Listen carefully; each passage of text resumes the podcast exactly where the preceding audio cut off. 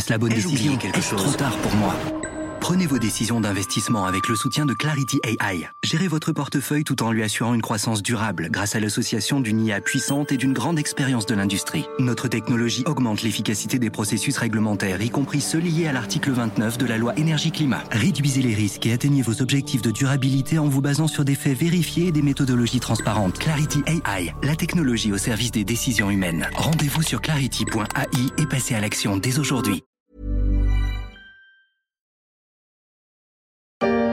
InVivo absorbe Soufflé, l'un des principaux meuniers boulangers euh, en France. Une opération à 2,2 milliards d'euros qui donne naissance à un poids lourd européen de l'agroalimentaire. C'est une opération dont on a moins parlé sans doute que du rapprochement entre Peugeot ou Fiat ou entre Veolia et Suez, mais elle a fait beaucoup de bruit dans les campagnes, la création début décembre d'un nouveau géant de l'agroalimentaire en France, le rachat de Soufflet par les coopératives InVivo. Une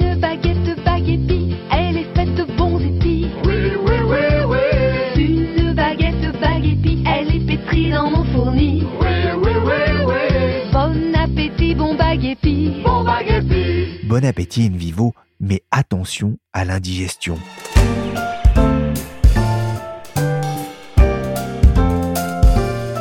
Je suis Pierrick Fay, vous écoutez La Story, le podcast d'actualité des échos. Alors que le salon de l'agriculture a pris fin dans un contexte incertain lié à la crise en Ukraine, La Story poursuit sa plongée dans le monde agricole. Troisième épisode de cette série, In Vivo à la baguette, pour conquérir le marché des céréales européens. Bonjour à tous, je suis euh, ravi de vous retrouver euh, pour faire un point euh, sur cette moisson 2021. Moisson qui restera gravée dans les annales par cette interruption due à la pluie. La semaine du 12 juillet a quand même bloqué partout en France l'activité de la moisson, alors qu'on était très très bien parti. L'année 2021 restera dans les annales. Les mots sont de François Berson, directeur de la collecte chez Soufflet Agriculture, interrogé par le site terre-net.fr. La récolte reste correcte, la qualité aussi, mais pas la quantité, en raison de cette météo capricieuse qui a pénalisé les moissons dans le monde entier. On en a déjà parlé dans la story. 2021 a aussi été une année exceptionnelle en termes de prix alimentaires. Ils sont au plus haut depuis 2014 selon la FAO. Vous l'avez peut-être constaté au moment de prendre votre petit déjeuner à base de céréales. Mais l'année passée aura aussi été marquante pour une autre raison. L'annonce début décembre du rachat effectif de Soufflet par InVivo. Les deux groupes ne sont pas forcément connus du grand public, à la différence de leurs marques respectives, Gamme Vert, Jardiland Baguepi et Pommes de Pin. Mais le nouveau groupe va devenir surtout grâce à cette fusion le nouveau champion européen des céréales, même si ça ne répond pas à cette question cruciale. Mets le lait après les céréales, les céréales avant le lait. En premier lieu, on va chercher ce blé. Ensuite, on se dirige vers la voie lactée. Le truc est acté, pas besoin de chipoter. Bonjour Emmanuel Graland. Bonjour Pierrick. Vous êtes enquêteur aux échos. Alors, je ne vais pas vous demander si vous mettez le lait avant les céréales ou, l'inverse. On va plutôt parler ensemble de ce mariage entre In Vivo et Soufflet. On assiste ici à la création d'un géant européen des céréales. Oui Pierrick, In Vivo Soufflet, c'est la création d'un géant agricole de près de 10 milliards d'euros de chiffre d'affaires et de plus de 13 000 salariés. Alors le groupe In Vivo était déjà présent dans le vin, la jardinerie, le négoce, la distribution alimentaire et puis euh, deux métiers à statut coopératif, hein, le stockage de céréales puis euh, les achats de semences et de phytosanitaires. Et avec Soufflet, eh ben, il élargit sa palette euh, à la production de malt, la meunerie et puis la boulangerie, viennoiserie, pâtisserie industrielle. Donc c'est vraiment, c'est vraiment la création d'un poids lourd de l'agriculture. Quand on discutait du, du sujet, vous m'avez parlé d'un mariage entre la carpe et le lapin. Pour quelle raison? Parce qu'il s'agit d'un mariage entre une coopérative et un groupe privé. Et dans l'histoire de l'agriculture, eh ben, les négociants privés et les coopératives n'ont jamais cessé de se faire la guerre. Les négociants ne manquaient pas une occasion de dénoncer les avantages fiscaux des coopératives qui ne paient pas d'impôts sur les sociétés pour leurs activités à statut coopératif. Et puis en plus, en matière de collecte de céréales, Soufflet a toujours été perçu par les agriculteurs comme une alternative aux coopératives. C'était un moyen d'essayer d'avoir de meilleurs prix sur les marchandises. Qu'est-ce qui a poussé ces deux groupes euh, si différents à, à se rapprocher? Du côté de Soufflet, c'était un problème de succession. Il n'y avait pas de successeur à Jean-Michel Soufflet qui était aux manettes de l'entreprise. Donc le dirigeant a parcouru le globe euh, d'abord à la recherche d'une famille, un peu comme la famille Soufflet, euh, qui est la surface financière pour euh, reprendre un groupe d'environ 5 milliards d'euros de chiffre d'affaires. C'était pas évident. Ils ont été en discussion avec une famille en Amérique du Nord, et puis là, Jean-Michel Soufflet dit qu'il s'est rendu compte que finalement l'approche de la famille en face était plus celle d'un fonds prédateur, alors du coup, ben, ils ont préféré euh, l'idée d'un rapprochement avec InVivo. Alors c'est vrai, c'était un peu une, c'est une coopérative, donc c'était un peu l'ennemi d'hier. Mais euh, InVivo, ben, ils étaient français et ils étaient aussi dans leur métier. Côté InVivo, cette acquisition, ben, c'est un moyen de changer de dimension, d'acquérir une taille critique. Parce qu'avec un rachat pareil, euh, ça positionne la coopérative comme le numéro 2 en Europe, derrière l'allemand Beva. Et c'est une opération qui a vraiment eu un écho important dans le monde des grands négociants, à la fois en Asie et puis aux États-Unis. Emmanuel, vous êtes rendu dans l'Est de la France pour visiter des centres de stockage de grains, ce qui est le cœur de métier de InVivo et de Soufflet, même s'ils ont, on l'a vu, hein, beaucoup d'autres euh, activités jusque dans le jardinage. Sont deux groupes finalement très proches aussi géographiquement? Bah, C'est des groupes qui ont des, installations effectivement en termes de stockage de grains qui sont euh, très proches euh, dans l'Hexagone, à la fois parce que InVivo, dans le stockage de céréales, ils font une activité de service vis-à-vis -vis de toutes les coopératives qui sont adhérente à l'ensemble euh, in vivo.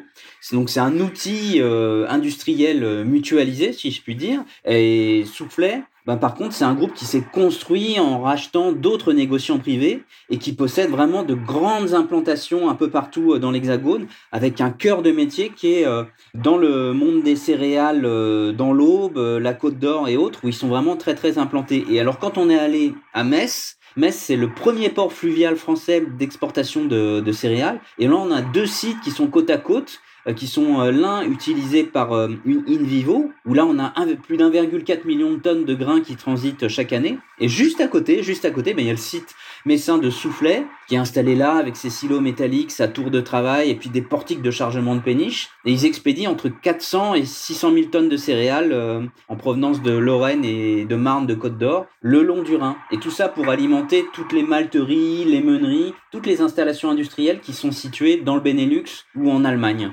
Un champ de blé, un goût de liberté, croquer la vie, recroquer la vie, une odeur de pain, soumis enfantin, il y a de la vie dans bague le nouveau groupe va peser plus de 10 milliards d'euros de chiffre d'affaires, dont la moitié réalisée euh, hors de France. Il va employer plus de 13 000 personnes, dont 10 000 en France. Il occupe une place donc importante hein, dans l'agriculture, le négoce de grains. Euh, quels sont les, atouts de, ce nouveau groupe In Vivo Soufflet, c'est d'abord un moyen de peser euh, plus dans le négoce international de grains face aux, géants du secteur, des groupes comme Dreyfus, Cargill ou ADM, parce que Soufflet Négoce, c'est 1,7 milliard d'euros de chiffre d'affaires, et InVivo Trading, de son côté, c'est 1,2 milliard d'euros de chiffre d'affaires sur 15 mois. Donc c'est vraiment un moyen de grandir et de peser face aux grands acteurs du secteur. Et puis, euh, le rachat de soufflet pour InVivo, c'est aussi le moyen d'entrer dans la malterie. La malterie, c'est un très bon business, rentable, qui est porté par l'essor de la consommation de la bière dans le monde et des contrats de long terme avec tous les brasseurs, les gens comme Heineken ou Carlsberg. Et c'est un métier qui donne une, vision de long terme sur la production euh, de malt. Et le groupe a beaucoup d'ambition dans ce domaine-là. Du coup, ils ont ouvert le capital de la filiale Malte à des groupes comme BPI France, KKR et Crédit Agricole pour lever un peu plus de 400 millions d'euros d'argent. Et ça, ça leur va leur donner la capacité de racheter un certain nombre de malteries dans le monde. Et l'idée, c'est de doubler de taille d'ici 5 ans pour devenir le numéro un mondial. On est pris en étau entre des, grands joueurs internationaux, les Américains, les Chinois, les Russes, et on a besoin de faire émerger des leaders français. Et j'espère que demain, InVivo Soufflé, ça va être le leader qui va justement rééquilibrer euh, ce, ce modèle économique mondial, parce que nous sommes sous pression aujourd'hui. On vient d'entendre euh, Thierry Blandinière, patron d'Invivo. Il était invité de BFM Business début décembre. Euh, ce rapprochement, c'est aussi une réponse à la compétition de plus en plus forte pour conquérir les marchés agricoles à l'export Oui, parce qu'il faut dire que la filière française dans le domaine des céréales a eu un certain nombre de difficultés ces années. Pourquoi? Parce qu'on a vu euh, débouler euh, les blés de la mer Noire, c'est-à-dire les blés de Russie et d'Ukraine, qui en 15 ans sont passés de moins de 5% des exportations mondiales de blé à 40%. Et donc pour une filière française qui était assez dépendante des appels d'offres des grands offices d'État, des États euh, en Afrique du Nord comme l'Algérie, la Tunisie, et puis aussi de, pays comme l'Égypte, bah, il y a eu une concurrence sur les prix qui a été très très forte. Et en plus, on a eu euh, une volatilité sur le prix des céréales qui s'est beaucoup accrue depuis 2005-2006. Pourquoi? Parce qu'il y a eu des aléas climatiques qui ont euh, augmenté. Il y a l'Europe et les États-Unis qui ont baissé leur stock de sécurité en céréales. Donc ça a accru les tensions offre-demande avec un coup une année, une année où les prix sont bas, un coup où ils explosent. On a eu les biocarburants qui sont entrés en ligne de compte, qui ont augmenté la tension en termes de demande de céréales. Et puis, il y a eu aussi l'Asie qui s'est mis à manger de plus en plus de viande. Et si les Asiatiques mangent plus de viande, eh ben, il faut apporter des, des céréales pour nourrir euh, tous les bovins euh, qui vont être à l'origine de cette, euh, de cette viande. Donc, du coup, le métier du négoce est devenu, mais vraiment horriblement difficile, avec une stabilité qui, est, qui a beaucoup diminué. Donc ce rapprochement, c'est un moyen de peser plus, d'être plus stable et d'essayer aussi de, de profiter d'une des forces de soufflet qui est qu'ils sont euh, moins présents auprès des, des offices d'État et plus auprès des industriels, des meuniers, des maltiers, avec des contrats de long terme qui leur permettent de se protéger un peu plus de la volatilité des marchés.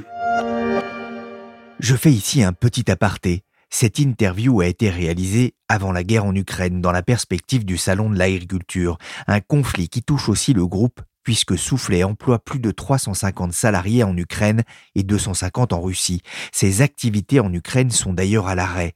La guerre a aussi déstabilisé les marchés mondiaux des céréales avec une flambée des prix. Le mois de mars sera crucial, expliquait récemment Thierry Blandinière. Interrogé sur BFM Business début mars, le directeur général d'Invivo était revenu sur l'avenir de l'agriculture européenne. Il y a tout un enjeu, c'est tout le discours qu'on porte aujourd'hui, c'est la réaction, la réaction justement à cette crise euh, grave russe et ukrainienne, c'est comment l'agriculture européenne peut réagir. Et donc là, comme en 2014, ça a été dit, je crois, dans votre émission, euh, les Russes ont relancé leur agriculture sur le boycott pour devenir exportateurs et devenir le premier exportateur, par exemple, de céréales euh, au monde, devant nous. Nous, il faut qu'on soit en capacité d'utiliser cette crise comme une opportunité pour relancer l'agriculture européenne. Il faut, selon lui, desserrer les taux de la politique agricole commune pour permettre d'augmenter de 10 à 20% les surfaces de grandes cultures en Europe, en ouvrant notamment les terres en jachère pour couvrir les 20 millions de tonnes de blé ukrainien qui pourrait manquer sur le marché cette année. Dans la vie, on est accroché à notre brin de blé au milieu d'un très grand champ de blé. Et c'est quand il y a du vent ou une bourrasque ou un orage qu'on touche les autres brins de blé autour. Alors Jean-Michel Soufflet, il a cherché un repreneur pendant deux ans. Hein. Vous, vous le racontiez avec notamment euh, cette tentative auprès d'un Américain qui avait des dents visiblement très longues. Il a développé le groupe créé par euh, son père. Hein. 5 milliards d'euros de chiffre d'affaires quand même. C'est une belle entreprise. Une belle entreprise partie de, de pas grand-chose, Emmanuel Graland. Alors Soufflet, c'est vraiment une histoire euh, assez extraordinaire. Hein. C'est l'histoire d'une société de négoce qui compte à peine une vingtaine de personnes en 1958 et qui va connaître connaître un essor mais vraiment phénoménal avec euh, l'industrialisation de l'agriculture sous la direction d'un homme euh, qui est Michel Soufflet. Il faut comprendre que la société va grandir très vite, elle compte 190 salariés en 75 et près de 3000 euh, dans les années 2000. Et en fait, elle arrive à survivre à l'essor des coopératives qui, dans le même temps, n'arrêtent pas de se grossir, de se concentrer sur l'ensemble du vieux continent, en rachetant d'autres négociants privés.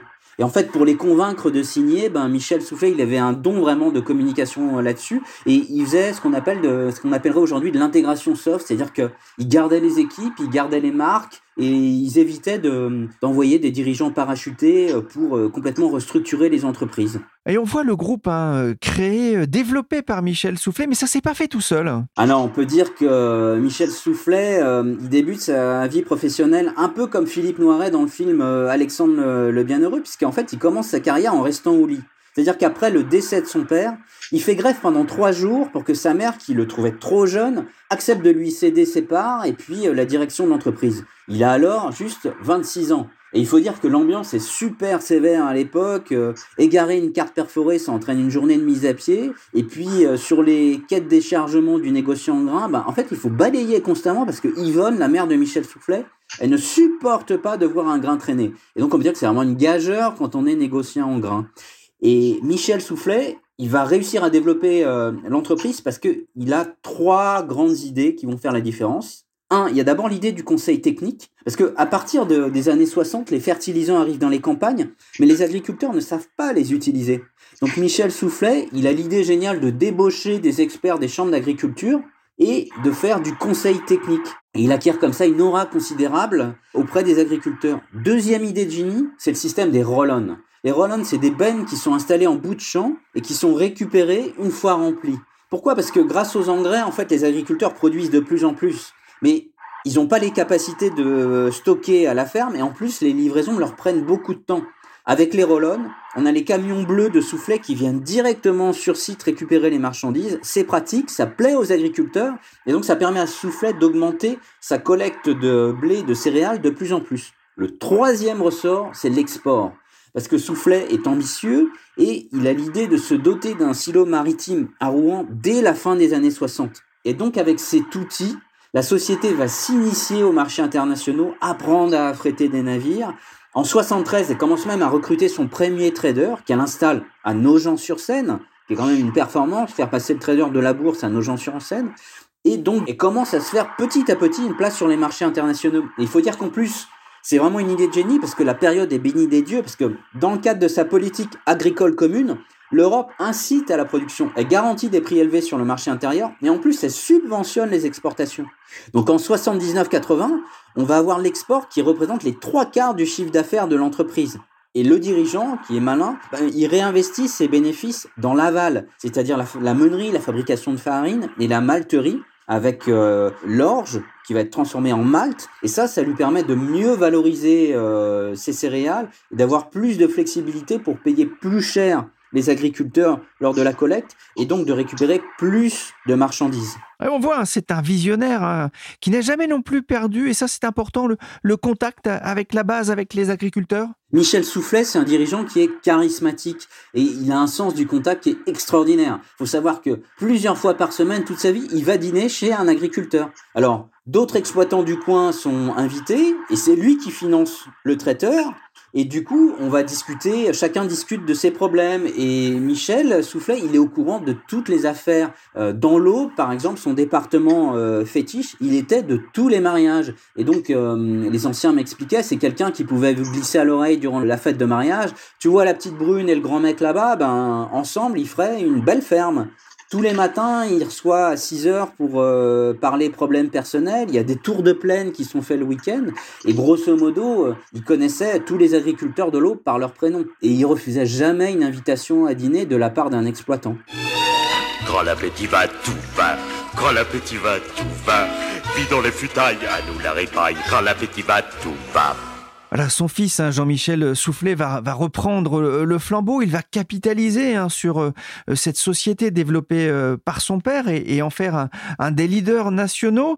En face, In Vivo, on peut le dire, a une histoire plus conventionnelle, c'est une union de coopératives, mais c'est un groupe qui connaît aussi une croissance fulgurante avec un objectif euh, clair, presque messianique, avec un dirigeant qui déborde d'énergie.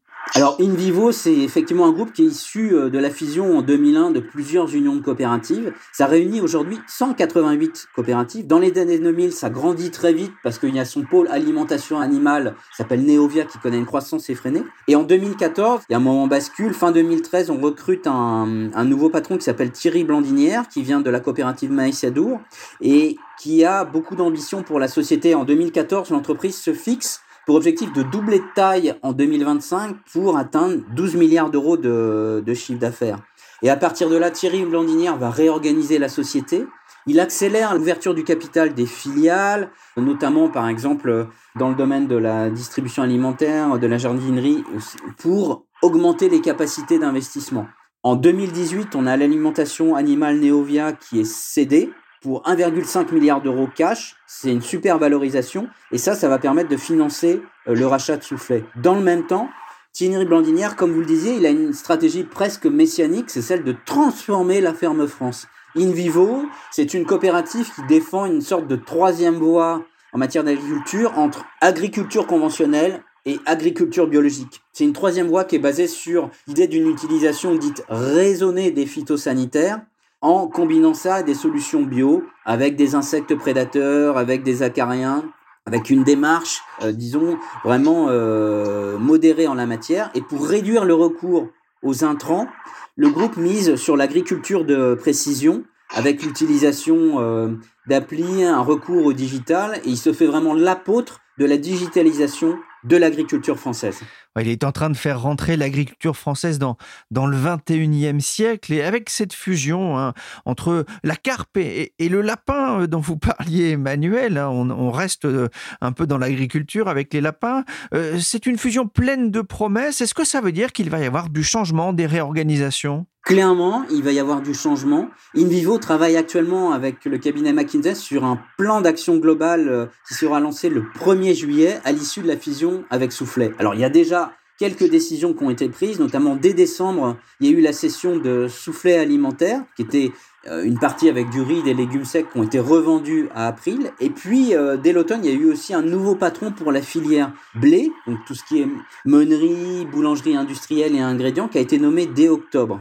Euh, pourquoi? Parce qu'en fait, il va y avoir du travail de réorganisation, parce que Soufflet apporte une taille critique dans le négoce, il apporte des opportunités dans la malterie, mais ça impose aussi à InVivo l'apprentissage de métiers très difficiles comme la meunerie et la boulangerie viennoiserie industrielle. Pourquoi? Parce que la boulangerie viennoiserie industrielle, c'est une boîte comme Neuhauser qui a été rachetée en 2014 alors qu'elle était au bord du dépôt de bilan et qui en 2019-2020 perdait encore une trentaine de millions d'euros euh, par an. Donc il y a des restructurations euh, à faire pour euh, faire face à une compétition très importante en termes de prix, euh, parce que c'est des sociétés qui vendent notamment aux acteurs de la grande distribution. C'est pas évident. Et puis c'est aussi Soufflet, c'est aussi un poids lourd dans la meunerie. Mais il se trouve que autant dans les années 80, c'était euh, l'âge d'or de la farine où les Français exportaient aux quatre coins du monde. les exportations aujourd'hui ont diminué parce que les clients ont construit eux-mêmes leur meunerie. Et on a aujourd'hui un peu trop de moulins en France. Donc il va y avoir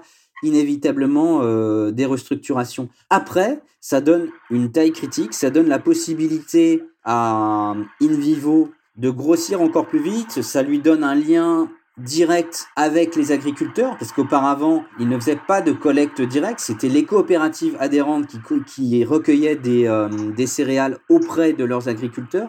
Là, ça donne une force de frappe à InVivo et ça lui donne le moyen vraiment d'accélérer la digitalisation de l'agriculture française et de grossir encore plus dans le MAD, où il est grosso modo numéro 2 en tant qu'indépendant et numéro 3 euh, au niveau mondial euh, derrière le brasseur AB InBev qui est numéro 1, avec l'idée de, d'ici 5 ans, de doubler de taille. Le groupe a déjà annoncé la semaine dernière une alliance avec 2MX Organique, société appartenant aux investisseurs Zouari, Pigas et Niel.